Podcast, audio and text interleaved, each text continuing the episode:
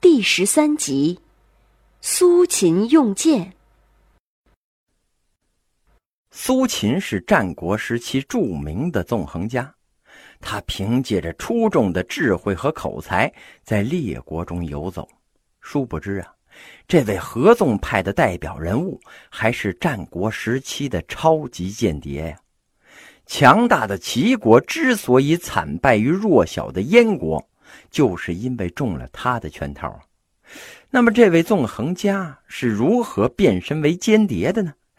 他究竟使用了什么手段，让强齐险些灭亡了呢？哎，咱们的故事啊，今天就从这儿说起。战国时期呀，有一位非常活跃的纵横家，叫张仪。他跟公孙衍搞这个连横合纵。把诸侯国弄得是乱七八糟啊！也不知道是不是因为这个公孙衍长得不够帅，不受粉丝们追捧啊。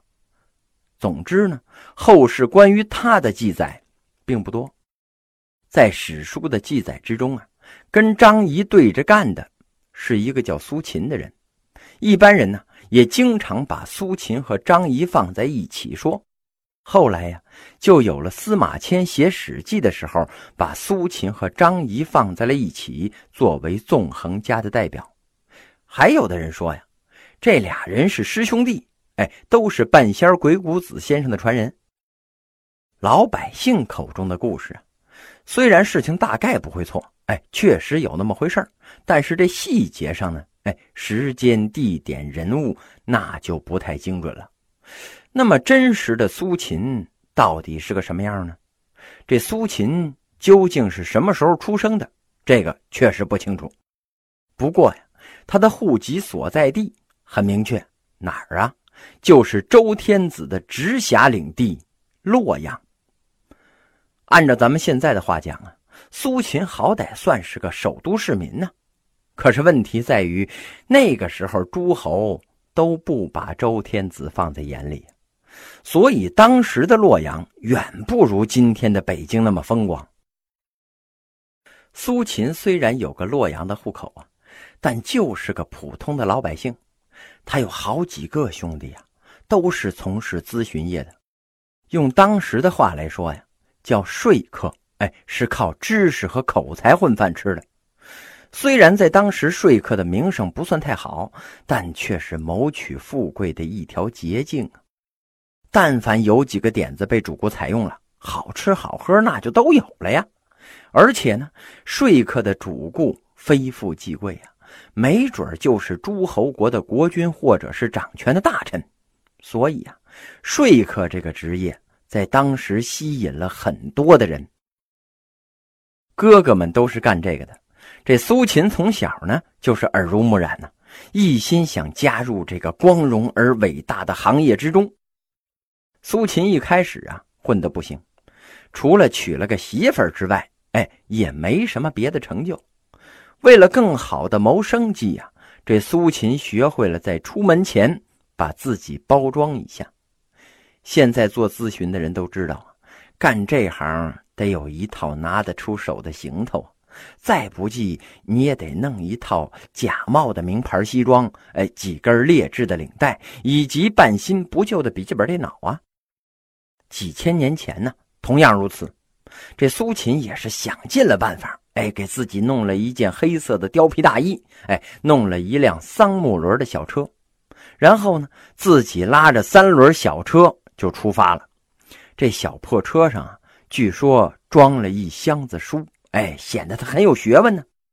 没有值钱的漆器木箱子，这苏秦呢，就拿草编了个草箱，哎，把书放在里边了。另外呀，还带上了个口袋，里边装上必要的细软。这苏秦要去的地方啊，是当时知识比较欠缺的秦楚两国。他先到了楚国，哎，可是连楚王的面都没有看见。于是啊，他只好改投了秦国。这苏秦呢，可没有商鞅那么好的运气，他没办法直接见到秦王啊。于是啊，这苏秦就在旅店里边累计写了十篇项目建议书，献给了秦王。他等了很长的时间呢。一开始啊，他摆谱住星级酒店，哎，先住五星的，然后是四星的、三星的、两星的、一星的，再然后呢，再然后就住农家乐了。到最后啊，连农家乐都住不下去了，被旅店主人客客气气的就给赶出客房了。这个时候啊，苏秦把自己那小拉车给卖了，盘缠用光了呀，貂皮大衣呀也旧得像展布了。他只好自己挑起了书袋子，往回家的路上走啊。从咸阳到洛阳，你坐高铁还得好几个小时呢。这徒步那可是真够不容易的呀。苏先生这个时候啊，口袋里没钱了，身上背着一麻袋书，那纸质书就够沉的了吧？那个时候啊，还不是纸质书呢，而是竹简。那一麻袋竹简呐，这苏先生是费了九牛二虎之力，吃松子喝泉水，风餐露宿，这才算把他们扛回了家呀。回家之后啊，这苏秦也没有好日子过。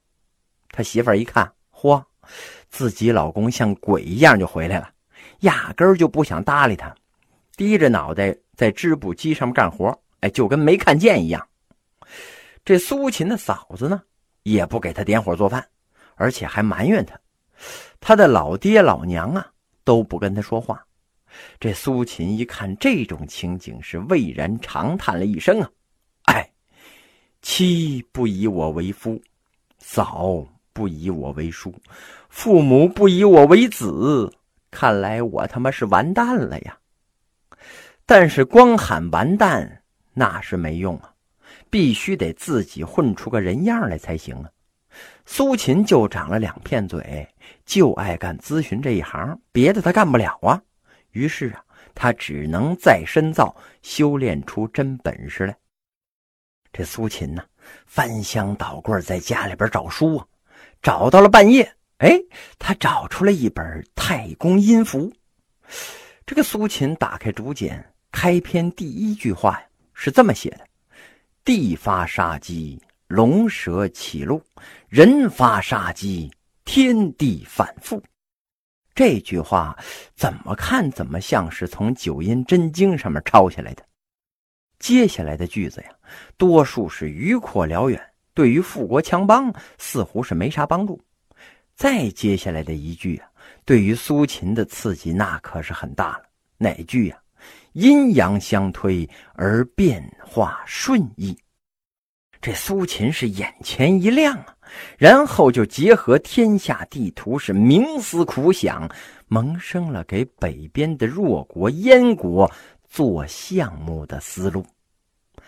这苏秦之所以要去燕国呀，是因为当时的燕昭王在求贤，乐毅就是这个时候跑到燕国去的呀。